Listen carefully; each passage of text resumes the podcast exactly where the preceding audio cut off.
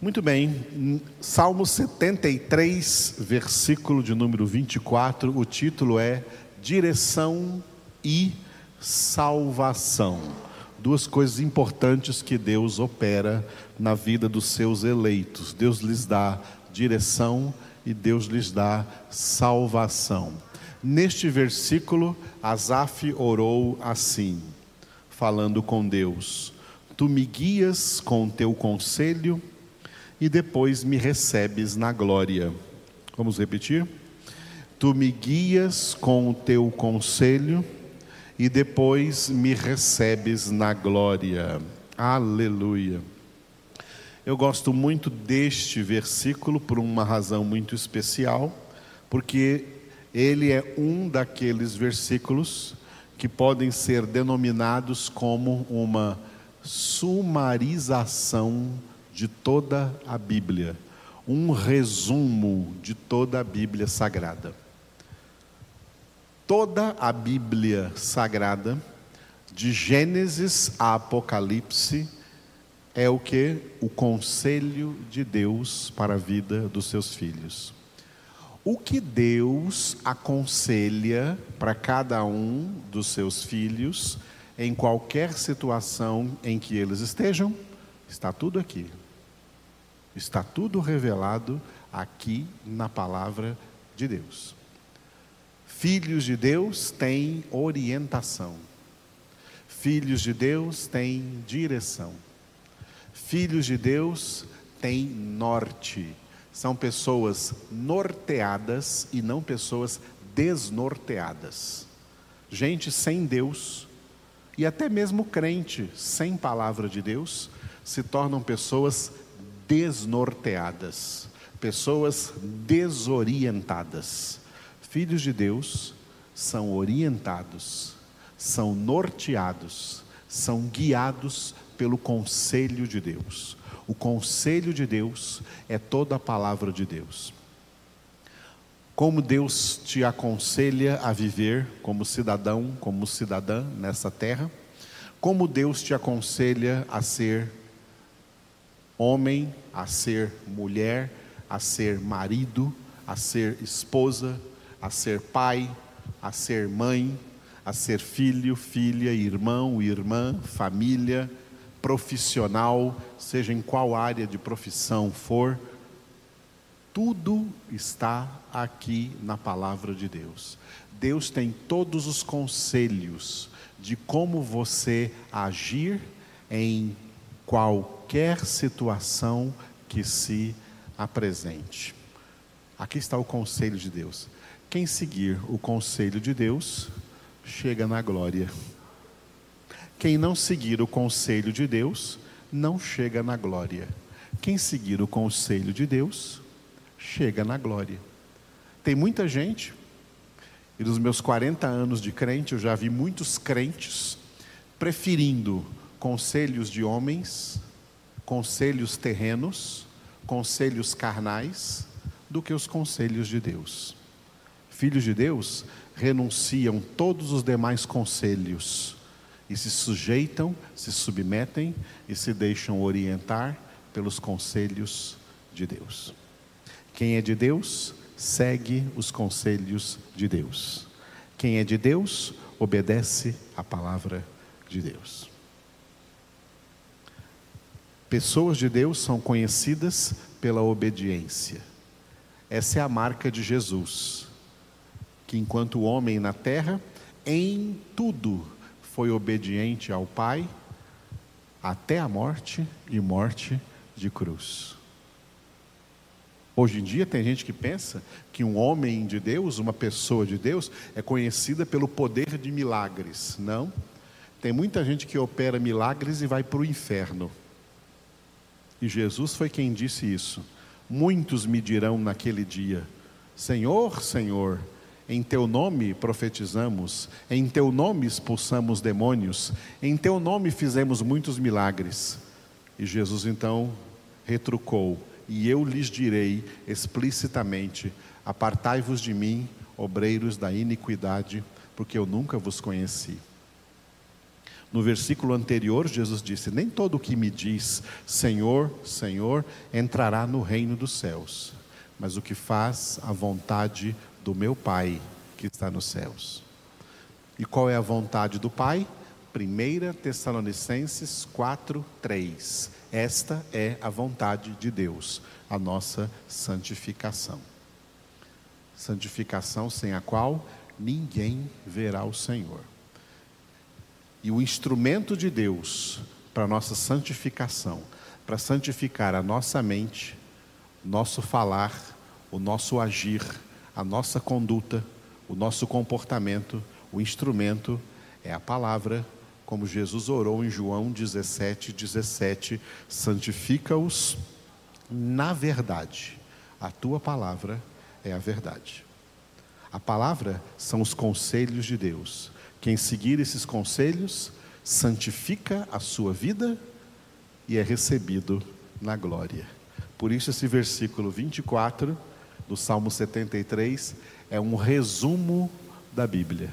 A Bíblia toda está aqui resumida. A Bíblia toda é o conselho de Deus com o qual ele nos guia todos os dias e depois nos recebe na glória. Mas vamos ver cada uma das duas partes. A primeira parte eu dei o título apenas de direção, onde Asaf orou: Tu me guias com o teu conselho. Vamos repetir? Tu me guias com o teu conselho. Você pode realmente dizer isso aí para Deus? Porque só pode orar esta frase para Deus aqueles que obedecem. Porque não adianta nada você receber um conselho se você não vai obedecer a esse conselho. Se você vai teimar em fazer o contrário do que esse conselho diz.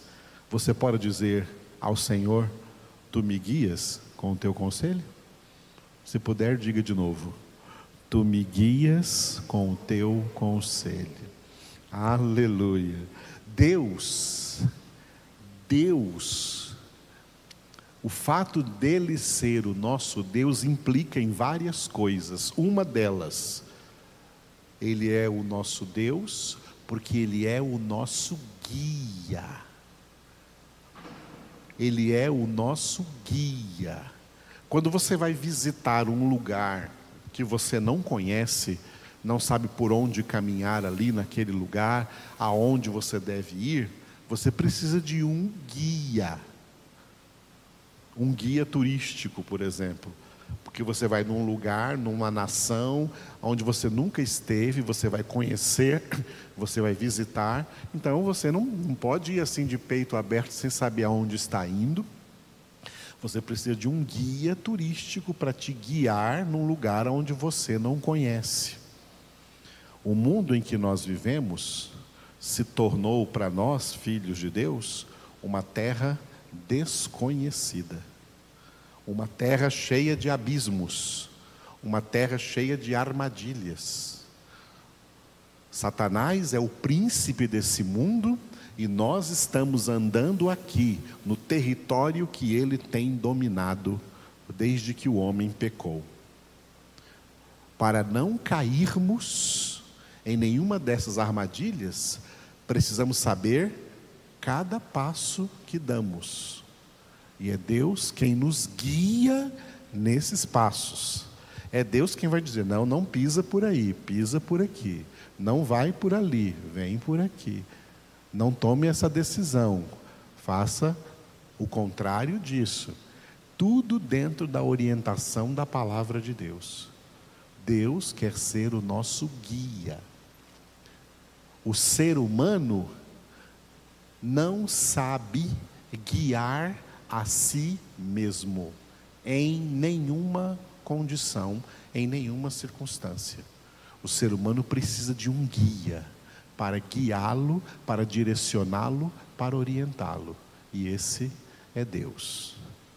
Todas as pessoas que não têm Deus, elas estão seguindo aí o mesmo curso que nós vimos ontem em Efésios capítulo 2, versículo 2, o curso deste mundo segundo o príncipe da potestade do ar, do espírito que agora atua nos filhos da desobediência, aqueles que não obedecem os conselhos de Deus, aqueles que não obedecem à palavra de Deus, estão sendo levados num curso maldito de eterna e justa condenação.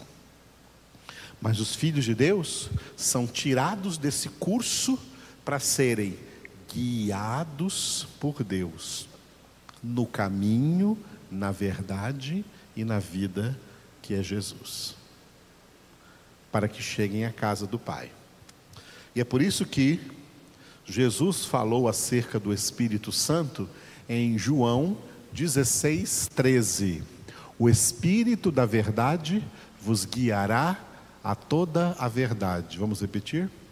O Espírito da Verdade vos guiará a toda a verdade.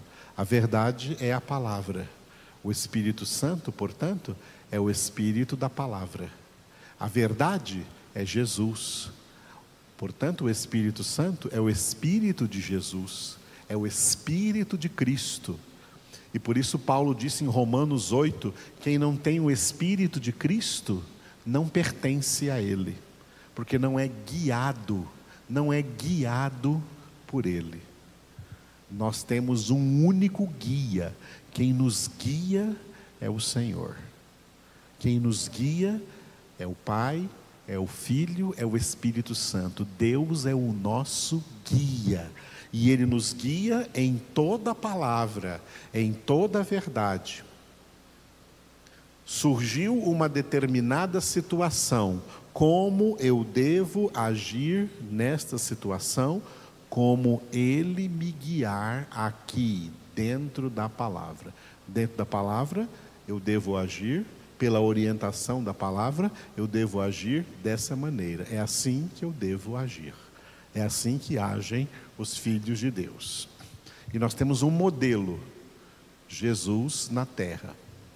Em três anos e meio de ministério, ele andou de acordo com a vontade do Pai, cumprindo toda a vontade do Pai, obedecendo em tudo ao Pai. Jesus é o nosso modelo, por isso somos chamados cristãos, que seguem o modelo de Jesus. Nem todo mundo que se diz cristão na terra é cristão, porque cristão é aquele que tem em Cristo o seu guia. Ele nos guia. Somos guiados na palavra, direcionados na palavra.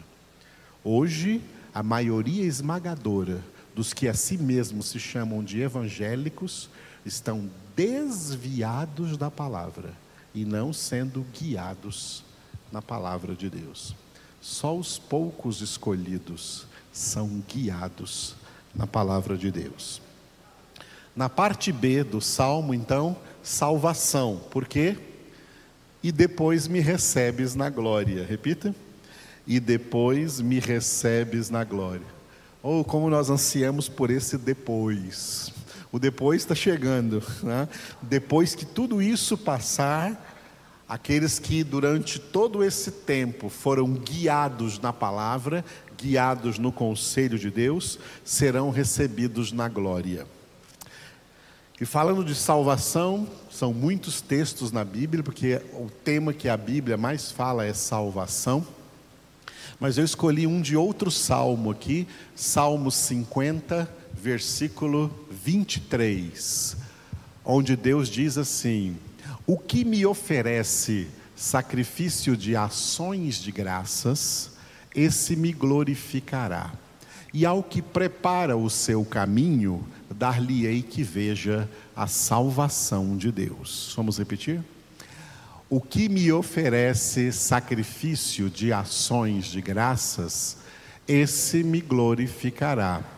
E ao que prepara o seu caminho, dar-lhe-ei que veja a salvação de Deus. Vamos pegar primeiro a frase central do versículo: ao que prepara o seu caminho.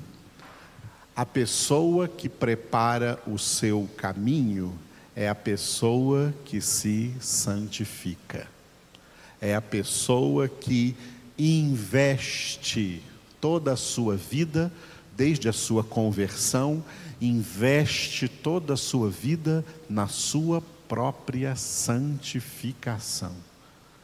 Ela sabe que não é a santificação dos outros que vai levar ela para a glória. O que vai levar ela para a glória é a sua própria santificação. A santificação é, em primeiro lugar, uma responsabilidade pessoal de cada filho de Deus. Por isso que aqui está no singular, ao que prepara aquele homem, aquela pessoa, aquele filho de Deus que prepara o seu caminho, ou seja, que se prepara para se encontrar com Deus, que prepara o seu caminho para pautar o seu caminho, a sua peregrinação nessa terra em santificação aquele que se santifica. É como se o versículo dissesse: O que me oferece sacrifícios de ações de graças, esse me glorificará.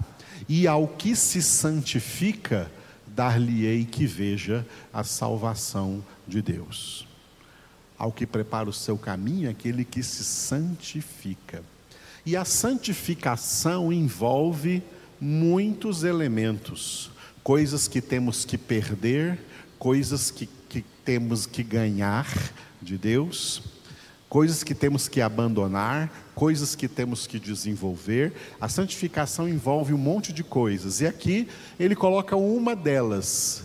É aquele que me oferece sacrifício de ações de graças. O Novo Testamento fala muito disso.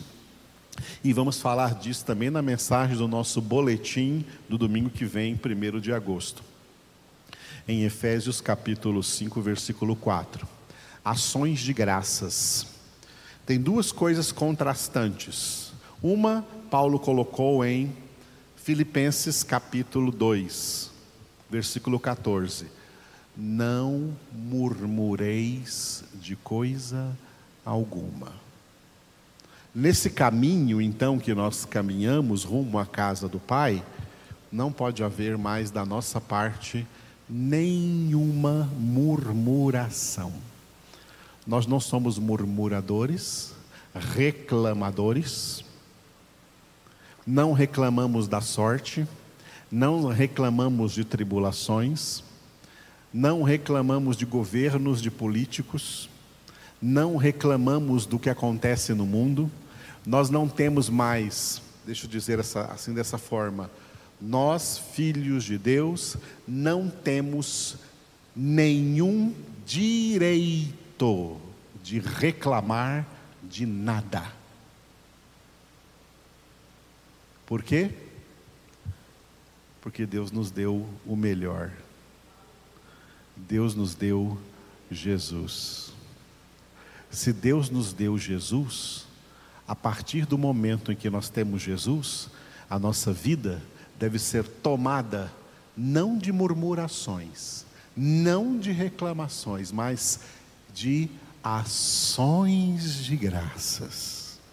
E por isso Paulo escreveu, contrastando com as murmurações de Filipenses 2, escreveu em Efésios 5 e escreveu também em 1 Tessalonicenses 5, em tudo dai graças. E esse tudo envolve coisas desagradáveis. Mas nós damos graças até pelas coisas desagradáveis que nos acontecem. Por quê? Porque para nós vale Romanos 8, 28. Porque Deus faz com que todas essas coisas, por desagradáveis que sejam, cooperem para o bem daqueles que o amam. Se Deus faz tudo concorrer para o nosso bem, então de que que nós temos que reclamar? Nada. Ao contrário disso, em tudo dar graças. Em tudo dar graças. E essa não é uma atitude de condescendência, de que eu estou concordando com tudo, não. É uma atitude de quem aprende a viver com sabedoria, de quem prepara o seu caminho vivendo com sabedoria.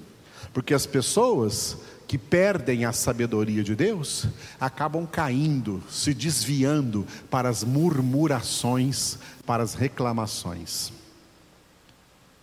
Muitos anos atrás, eu ainda era solteiro e eu preguei um retiro, e Deus me deu na, naquele retiro de jovens, uma palavra em São Paulo, uma palavra muito interessante. Qual era o idioma, a linguagem, o idioma do inferno e qual o idioma do céu? O idioma do inferno é a murmuração, é a reclamação. As pessoas que vão para o inferno são pessoas murmuradoras, reclamam de tudo. O idioma do céu é ações de graças, é louvor, é adoração, é glória a Deus. Quando os anjos chegaram nos pastores por ocasião do nascimento de Jesus, disseram: Glória a Deus nas alturas e paz na terra aos homens que Ele ama. Jesus disse: No mundo tereis aflições, em mim vocês têm paz. Por isso, aqui nessa terra, não somos murmuradores, somos adoradores. Como diz no livro dos Provérbios, nós não nos unimos aos revoltosos, Está cheio de gente revoltada aí nessa terra, revoltados uns com os outros, revoltados com governos, revoltados com situações. Nós não estamos revoltados com nada, porque nós estamos voltados para Deus, convertidos ao Senhor em Cristo Jesus, e nele, em tudo, damos graças. Não temos o direito de reclamar de nada, temos o dever de, em tudo, dar graças. E como é bom viver em ações de graças. Viver em ações de graças é uma libertação, é uma verdadeira liberdade viver em ações de graças. Livra nossas almas de mágoa, de rancor, de ressentimento, de ficar com raiva de situações que aconteçam. Olha, amados, os homens na terra ah, jazem no maligno, eles vão de mal a pior, não adianta reclamar, nós temos que dar graças a Deus, porque Ele operou em nossas vidas, ou seríamos dentre todos os homens, talvez os piores, se Deus não tivesse tido misericórdia de nós. Então, em tudo, dai graças.